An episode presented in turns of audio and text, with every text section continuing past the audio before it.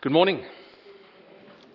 It's lovely to be here and it's lovely to sing those songs of praise and worship, adoration, remembrance. Songs that aren't just um, fluff and bubble, but built on biblical, solid theology. We sing theology. And so thank you to Benji for leading us in those songs and choosing them and directing our hearts and minds to theological truths. And now, having sung about these truths, we will read and meditate on them as well.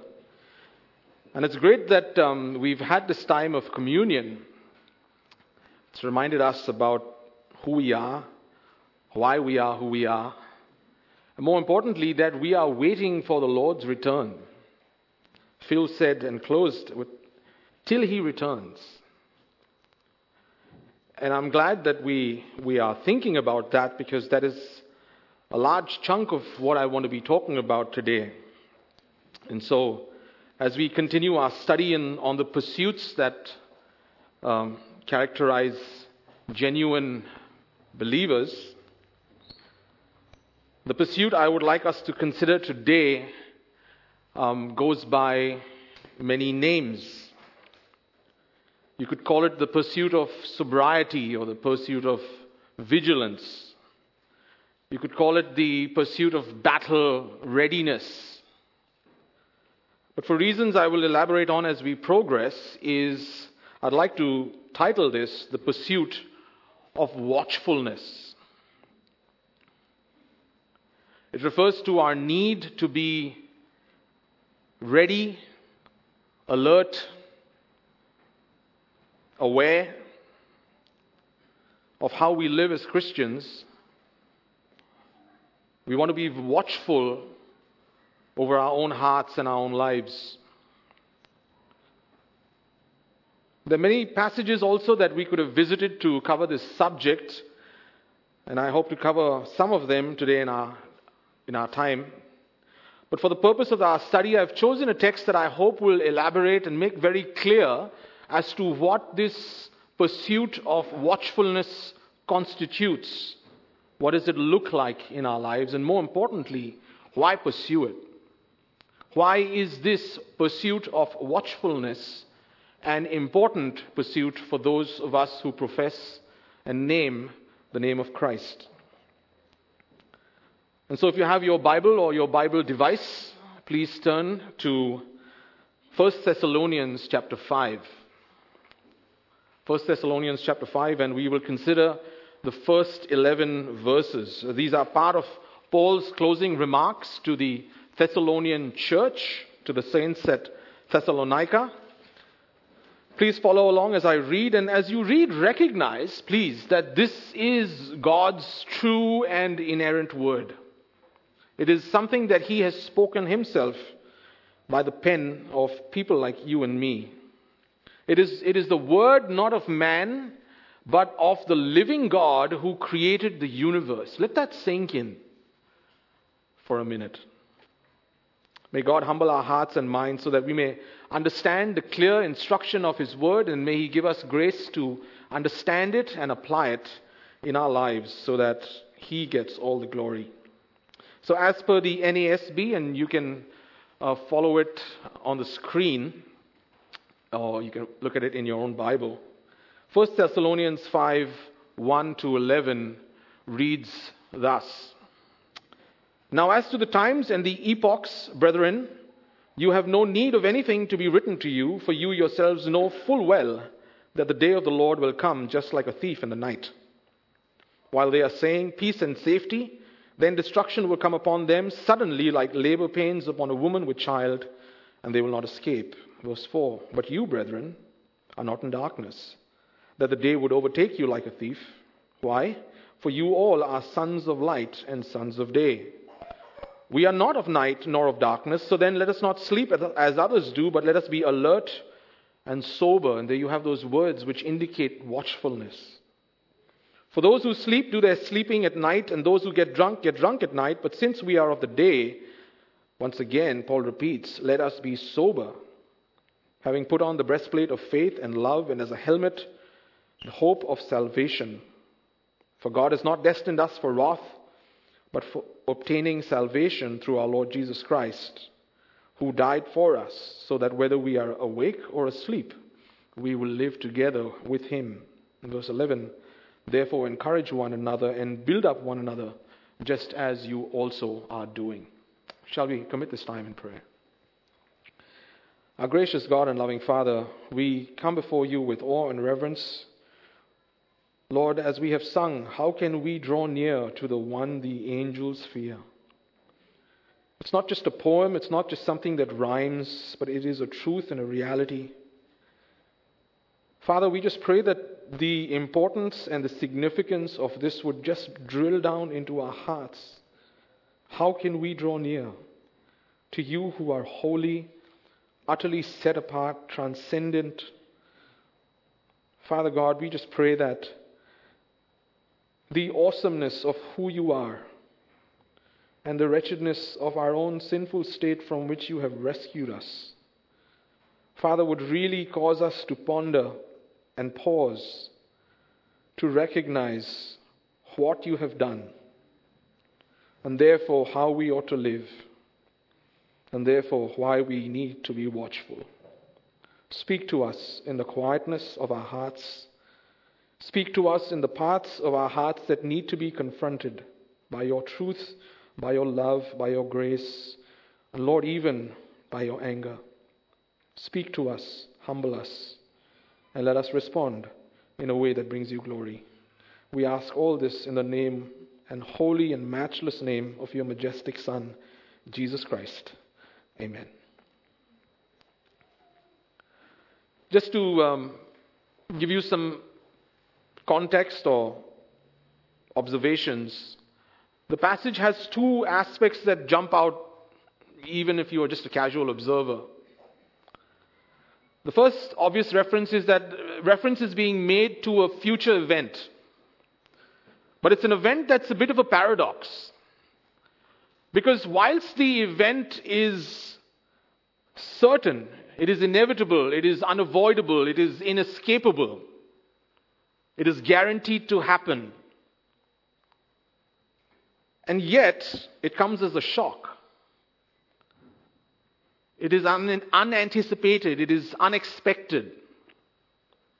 How can something which is so sure, guaranteed, inevitable, unavoidable, inescapable, come as a shock? How is it something can be so certain and sudden at the same time? This brings us to our second observation around the text that there are two distinct groups of people being talked about. What is inevitable for one group comes as a shock to the other. What is assured and certain for one group comes as a surprise to the other. That which is definite and guaranteed for one group is not even on the radar of the other. Put simply, the paradox is because one group is intentionally watchful, vigilant, aware, whilst the other group is deliberate in its ignorance. One group chooses to be vigilant, one group chooses to be negligent. One group makes a conscious effort to live carefully, and the other almost seems like they're making it a point to live rashly. So, the message of this text, whilst being an encouragement to the watchful ones, will also be a message of confrontation and challenge as well to those who are neglectful. And I'm quite certain that in the group that we have here today, we have a mix of that group those who are watchful and those who are neglectful. I don't know, I can't make an assessment as to which group you belong, but I believe you would know that. So, whilst it will be my endeavor to comfort you and assure you and inspire you and even excite you, perhaps, there will also be moments where you would need to self assess, evaluate, self examine. And I don't preach this from a, a, a position on, or pedestal that is high above you. I preach it as someone who is amongst you. I preach it to my own heart. Because whilst I am confident of the group that I am in, I am also aware of the necessity to be watchful and vigilant over my own heart. And I believe that's what Paul is doing here in this letter to the Thessalonians. He is commending them, he is applauding them for their faithfulness and their faith, and which is so well known in all of Macedonia and all the surrounding regions. People know about the faith of the saints at Thessalonica.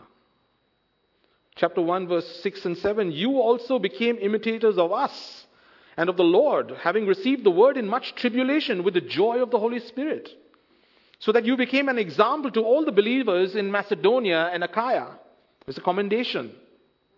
Chapter 2, verse 13 When you received the word of God, which you heard from us, you accepted it not as the word of men, but, what, but for what it really is the word of God. That's how you accepted it. Commendation. Chapter 4, verse 9 and 10. Now, as to the love of the brethren, you have no need for anyone to write to you. You've got this sussed. For you yourselves are taught by God to love one another. For indeed, you do practice it toward all the brethren who are in all Macedonia. But we urge you, brethren, to excel, excel still more. Commendation.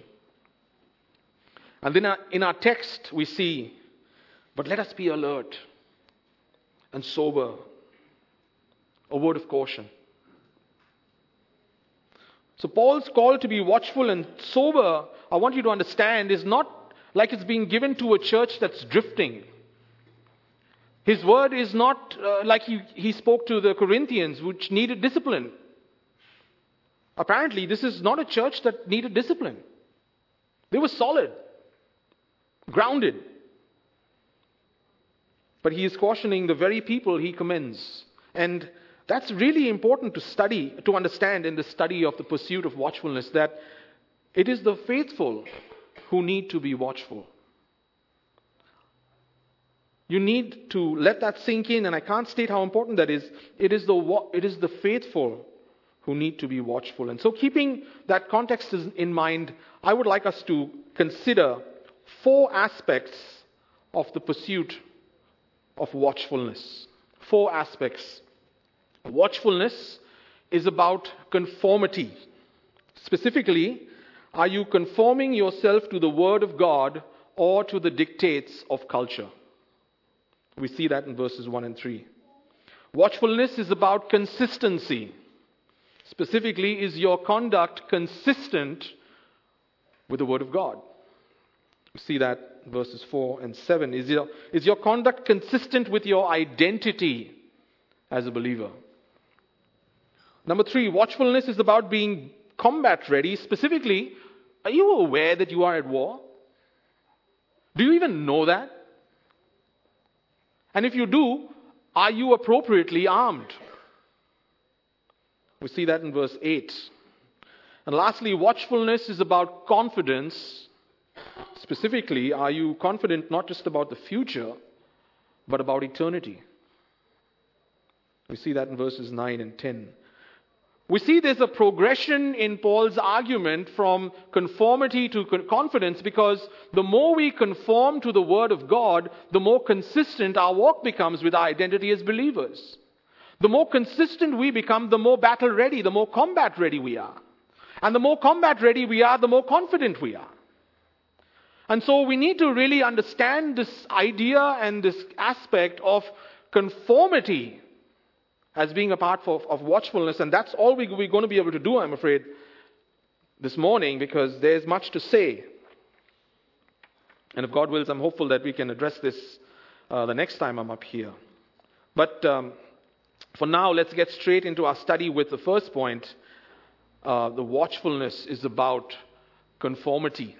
And if there's only one thing that you take away from this, let it be this that to be watchful as a believer, as a Christian, is to be scripturally aligned. To be watchful as a believer is to align your whole life to the Word and the truth of God. It is to be submissive to the authority of Holy Scripture. Verse 1 to 3. Now, as to the times and the epochs, brethren, you have no need of anything to be written to you, for you yourselves know full well that the day of the Lord will come just like a thief in the night. While they are saying peace and safety, then destruction will come upon them suddenly like labor pains upon a woman with child, and they will not escape. First of all, note the two groups being talked about. You have no need of anything to be told to you. They are saying peace and safety. Destruction will come upon them. They will not escape. There's a language of you and them. Two very clear groups. One group requires no further information to their own benefit about impending disaster. The other group seems completely clueless to their own peril.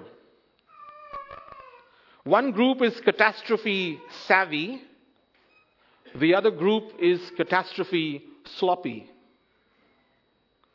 Their attitude is casual and even contemptuous. But the bottom line is this one group will escape the coming catastrophe, the other won't. What is this catastrophe? Paul calls it the day of the Lord. The Thessalonian Christians clearly were very familiar with this event because Paul says, You have no need for me to tell you about this. You know that the day of the Lord will come just like a thief in the night. And the, the, that phrase, full well, really means you have accurate understanding. You, you understand this fully, comprehensively. You've got this. The day of the Lord will will come as a thief in the night, and you know this. So, does that mean the day of the Lord is a nocturnal event? Is God a thief? No. He's basically saying the day of the Lord will come when people least expect it. As a thief arrives unexpectedly and unannounced and takes his victims completely by surprise, so too will the day of the Lord ambush a lot of people, catching them unawares and off guard. Why will it ambush them? Paul says, while they are saying peace and safety, then destruction will come upon them. What does that mean? While they are saying peace and safety.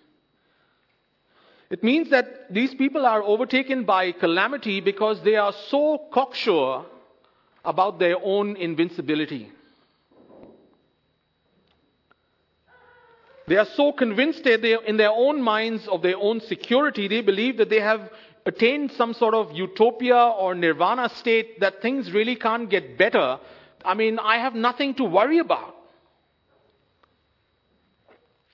They feel safe because they are resting on the laurels of human exploits in the fields of science and entertainment and philosophy and medicine and technology and politics and human affairs, and they just feel that they've just got it all covered.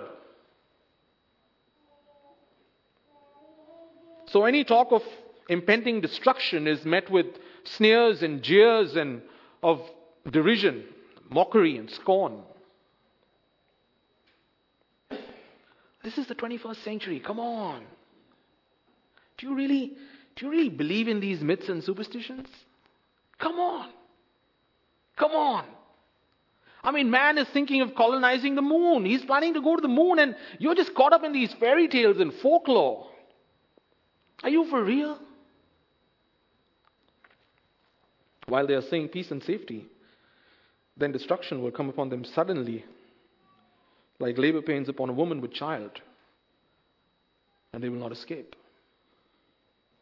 These are the people who don't think it's necessary to be watchful, so disaster will hit them at the time they feel most secure.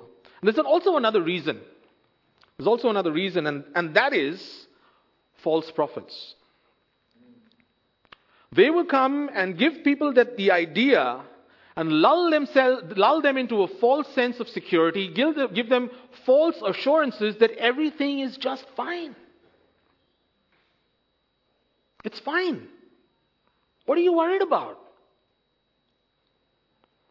And this isn't a problem that's just in the future. If you look at the Old Testament, throughout the history of Israel, this has been a problem where God, through his prophets, is trying to caution and, and make aware the nation of, nations of Israel and Judah that impending destruction is at hand. And you have false prophets who come in into, and speak into the ear of the king and says, it's all good. Don't listen to Isaiah. Don't listen to Jeremiah. Who are these guys?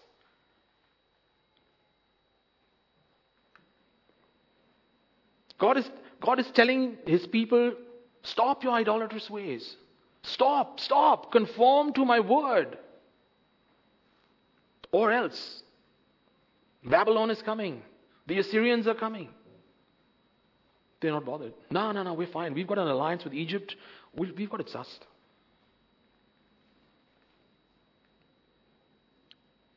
Jeremiah 6 13 and 14.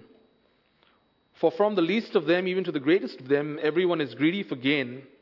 And from the prophet even to the priest, everyone deals falsely. They have healed the brokenness of my people superficially. And what do they say? Peace, peace. But there is no peace. Isaiah 48 22. There is no peace for the wicked, says the Lord. It's clear. Ezekiel 13. Son of man, prophesy against the prophets of Israel who prophesy and say to those who prophesy from their own inspiration. Tell them, listen to the word of the Lord. Thus says the Lord God, woe to the foolish prophets who are following their own spirit and have seen nothing. O Israel, your prophets have been like foxes among ruins. It is definitely because they have misled my people by saying peace when there is no peace. In the Lord's day, people will be saying peace and safety. Because false prophets and others in authority are giving people false assurances and lulling them into a sense of false security.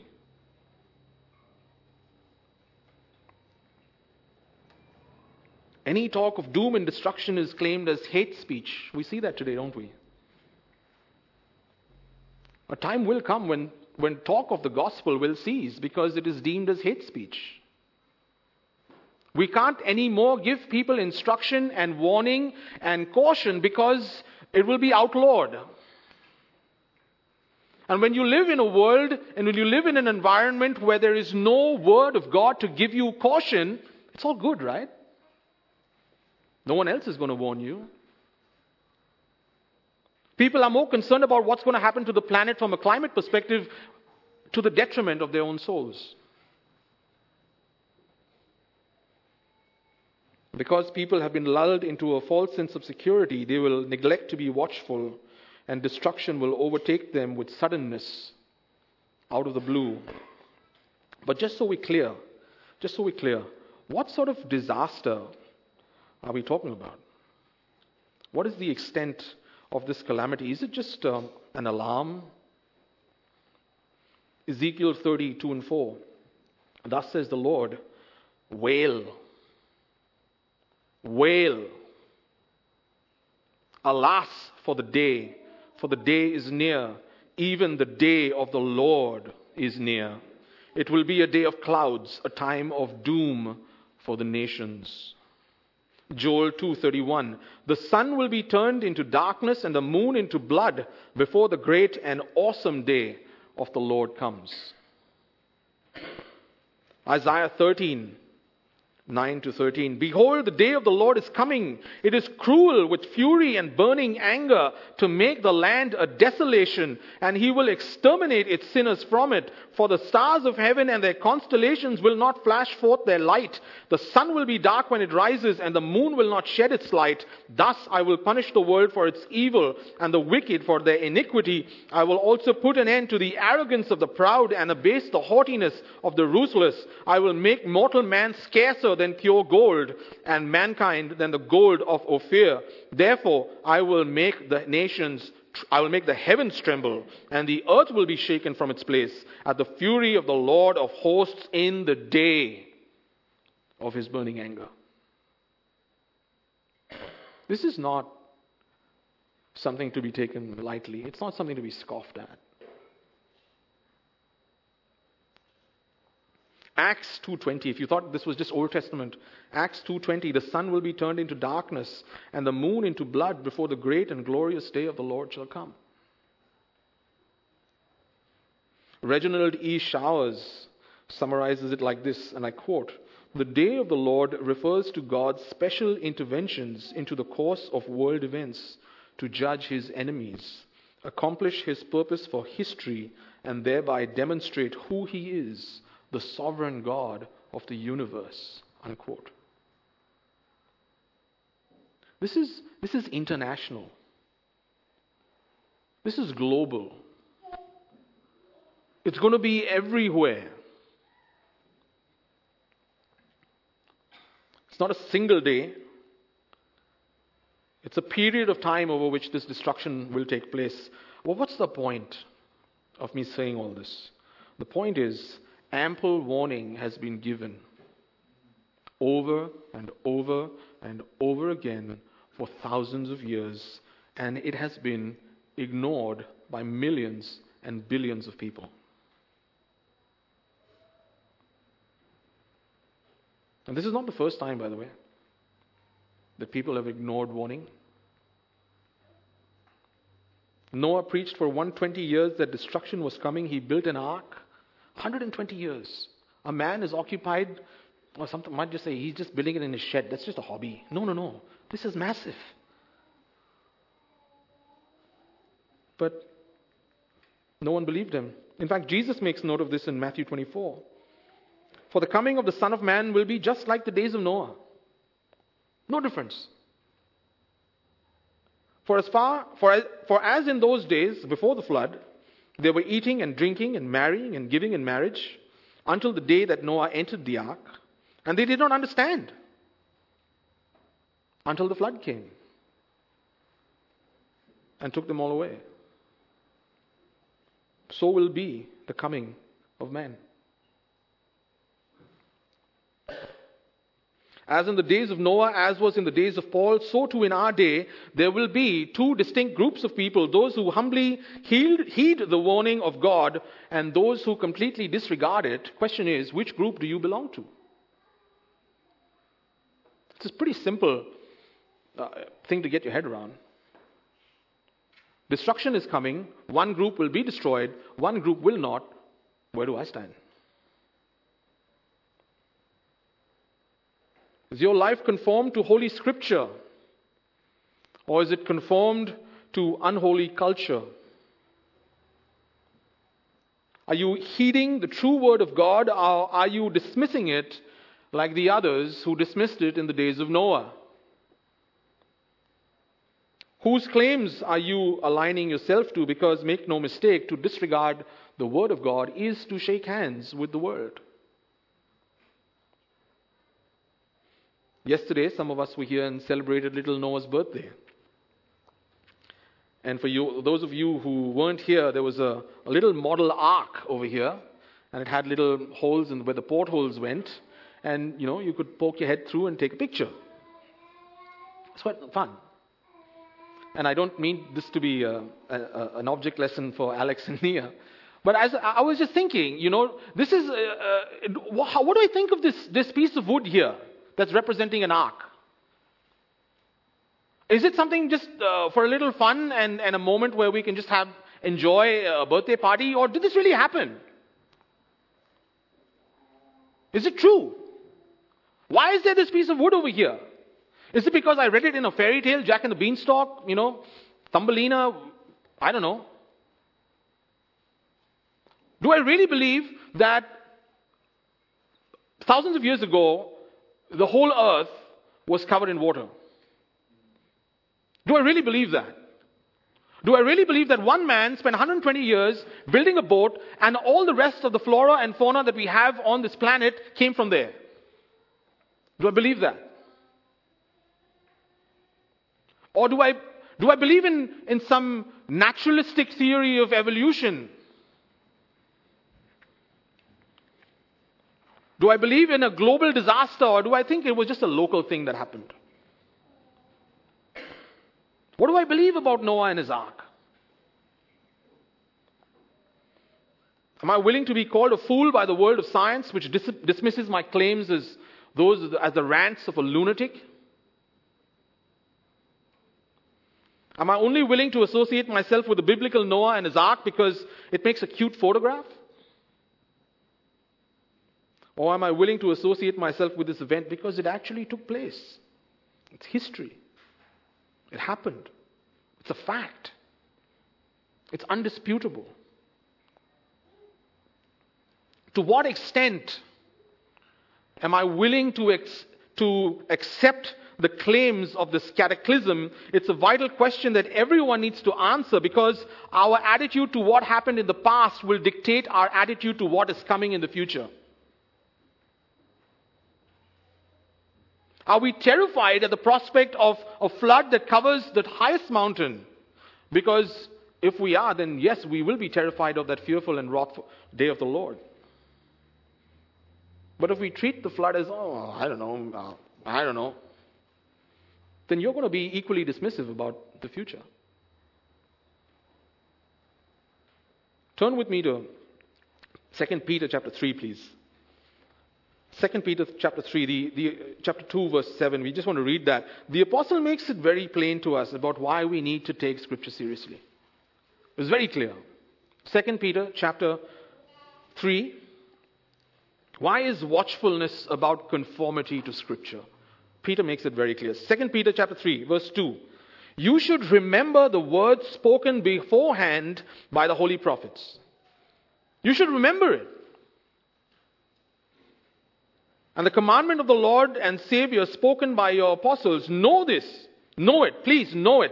Make a, make a mark of it, put a bookmark in there, underline it. Know this first of all, that in the last days, mockers will come with their mocking, following after their own lusts.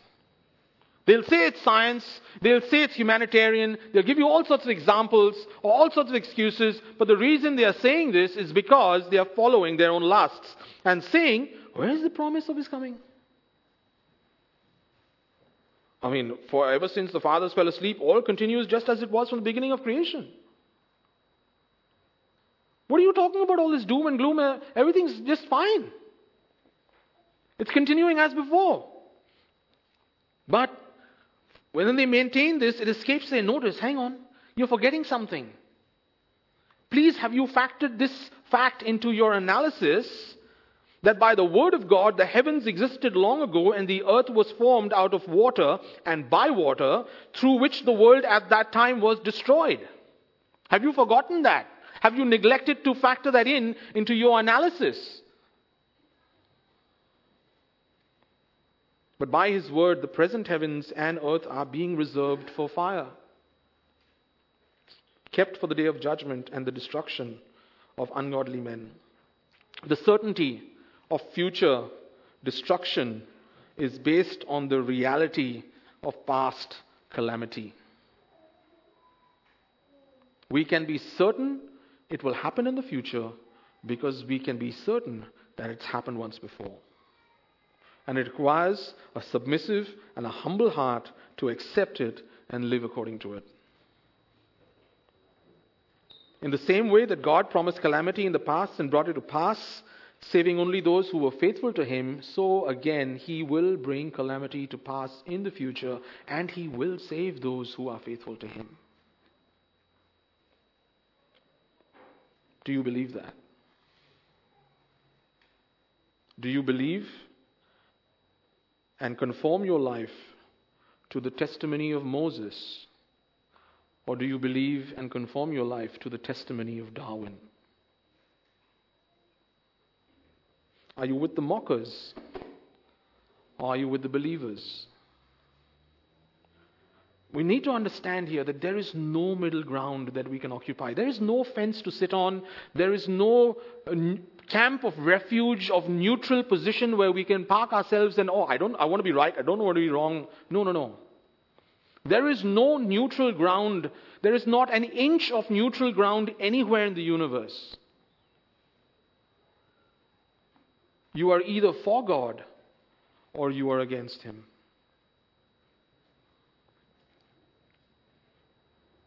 You have to take a call. You have to pick a side. You cannot think and delude yourself that you are just waiting to make a decision. Waiting to make a decision means you have made a decision.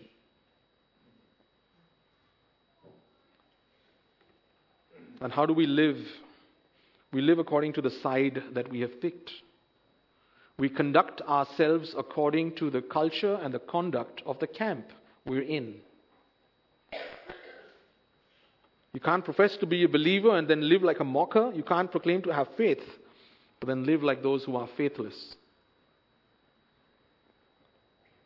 Since all these things are to be destroyed in this way, what sort of people ought you to be? 2 Peter 3:11.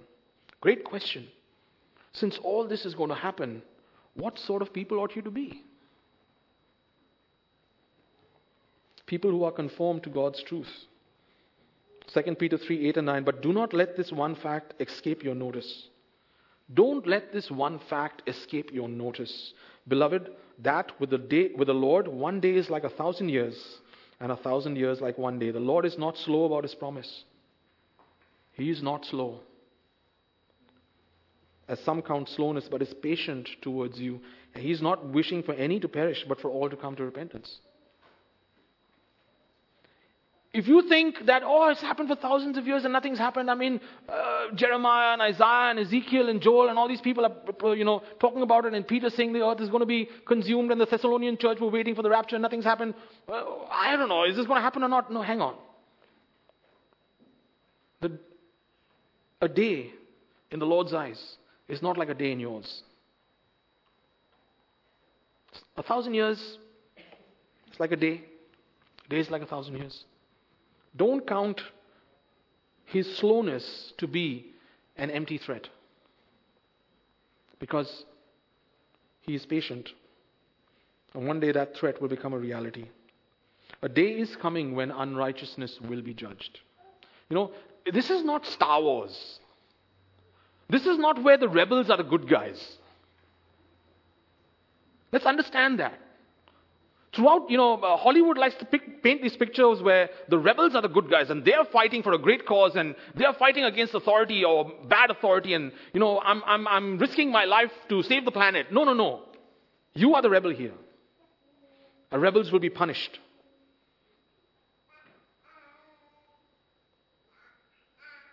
The good guys are those who watch to ensure that the practice of their lives conforms to the preaching of Scripture. Are you a watchful Christian? Before I leave, I want to give you a word of comfort and encouragement. And if you're thinking and sitting down here in your seat and thinking, you know, is the day of the Lord meant for me?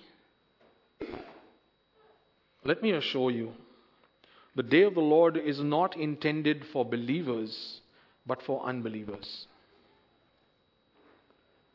And how do I know this? And so read the text with me again, all the way to verse 5, if you have your Bibles.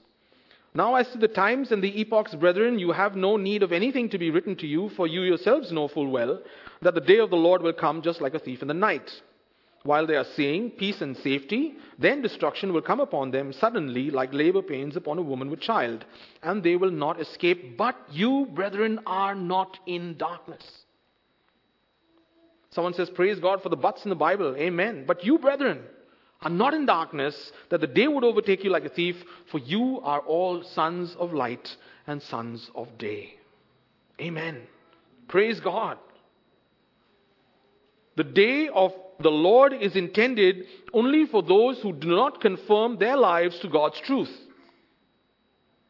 It's clear. The, this day of wrath and fury and judgment is not for those who put their trust in Jesus Christ. Those who put their trust in him will escape. Why? Colossians 1:13 God has rescued us from the dominion of darkness and brought us into the kingdom of the son he loves. Those who are no longer in darkness will be saved. Today we sang I come by the blood. I come by the cross.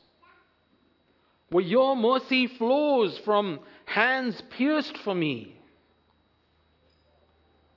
That, that day of fury is, is not going to be in my future because that fury was poured out on the Son who died for me.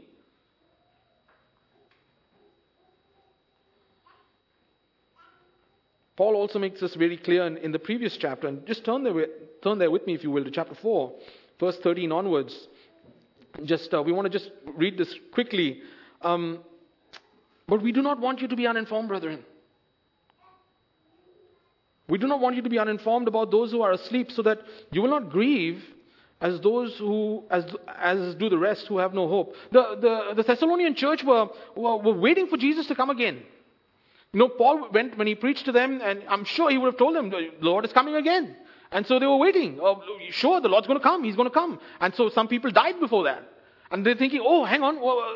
They've died before the Lord could come again. Is, are they going to share in His glory when He comes again? Or what's the, what's the deal here?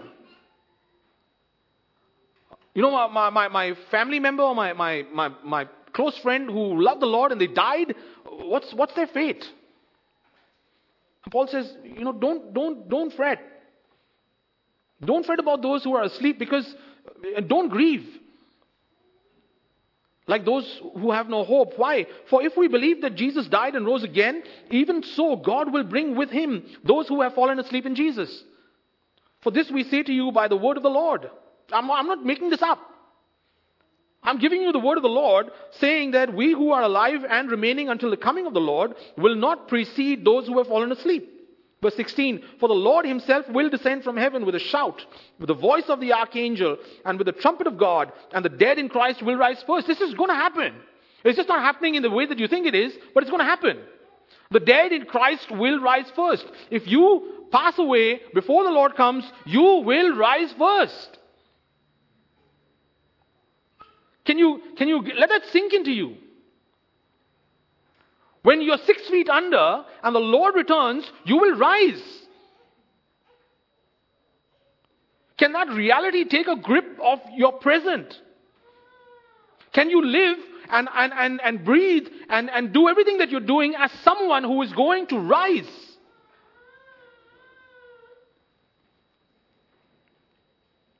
Then we who are alive and remain will be caught up together with them in the clouds to meet the Lord in the air, and so we shall always be with the Lord. Therefore, comfort one another with these words. Do you believe that? Is your life conformed to the truth of this text? Or do you think, oh, come on, oh, yes, people, they're dead. They're dead. Dead is dead. Dead is doornails. Dead people don't rise. No, no, no, they do. Because Christ rose.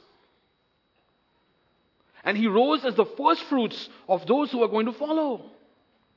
And he rose to be an example and to let us know and give us the assurance that in the same way that God raised him up from the dead, he will raise us too who are in him. Paul assures them that the believers who pass away before Christ's return will be equal participants in the glory that those have who are still living when Christ returns. And so this is an event intended only for believers, right? I mean, there's no evidence here that says that the unbelievers have any share in this. And so it's a separate event from the day of the Lord in chapter 5. And we know it's a separate event because in one uh, event they had all the information that they needed. And the other event they needed to be told. It's separate, it's different. So clearly, Paul is talking about two separate events here. The first event is cause for hope and joy.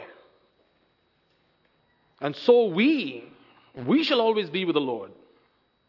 The second event is cause for fear and trepidation. While they are saying peace and safety, then destruction will come upon them suddenly, and they will not escape. The first event is about we and us. Second event is about they and them. We will meet the Lord in the clouds, but they will not escape. Two distinct occasions. One event is intended to rapture the faithful, caught away the cl- in the clouds. The other is a time of retribution for the faithless. Two different outcomes for two different groups of people. Again, question arises. Which group are we in? We have to ask that question. We have to. It would be foolish not to ask and not to answer. So I circle back to my original question Are you being watchful by conforming your life to the truth of God's Word? Or are you being negligent by conforming your life to the lies of culture? When God's Word says that you are a sinner who needs to be saved from your sins, do you believe Him? Do you believe that? Do you believe the things that we sang about and, and the table that we just shared in? Or do you just believe like the rest of the world and say, nah, nah sorry, not buying that, no deal? When God says that there is no salvation to be found outside of His Son, Jesus Christ, do you believe that? Or do you believe with the other religions and say, no, I think man can make it himself with his good deeds? I don't think Jesus is the only way. How can he be the only way? I don't believe God would be like that. When the Bible says that Christ died for sins, the just for the unjust, the righteous for the ungodly, do you believe that and cling to it as your only hope for eternal life? Or do you reject it, preferring instead to live for the here and now? Are you washed in the blood of the Lamb?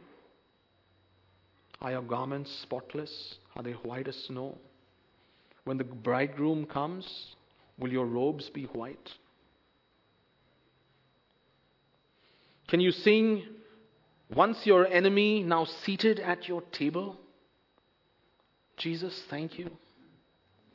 The Father's wrath is reserved for the day of the Lord, but it's no longer on me. The Father's wrath completely satisfied. Why? Because Jesus was there in the garden. Lord, if it be your will, let this cup pass from me. Nevertheless, not my will, but your will be done. What is he drinking? He's drinking the cup of God's wrath. Wrath. Unimaginable fury. so that we don't have to endure that fury. Once your enemy, now seated at your table, Jesus, thank you. Make no mistake, Jesus will come to take his loved ones home, but wrath is also coming. And you would do well to heed God's voice in 1 Thessalonians 1 9 and 10. Turn from idols to serve a living and true God and wait for his Son from heaven. Wait. He's coming. Wait. Wait for his Son from heaven. Who is the Son? It's the one whom he raised from the dead. That is Jesus, who rescues us from the wrath to come. Wait for his Son. Wait for Christ because he rescues us from the wrath to come. This is the word of God. Are you willing to conform your life to it? We're going to sing a song now that is a celebration. When the trumpet of the Lord is heard, and the dead in Christ shall rise, and the glory of his resurrection share. When the roll is called up yonder, I'll be there. So I invite our musicians to come up and let's sing with joy and gladness and confidence that when the roll is called up yonder, we know that we will be there. Please rise.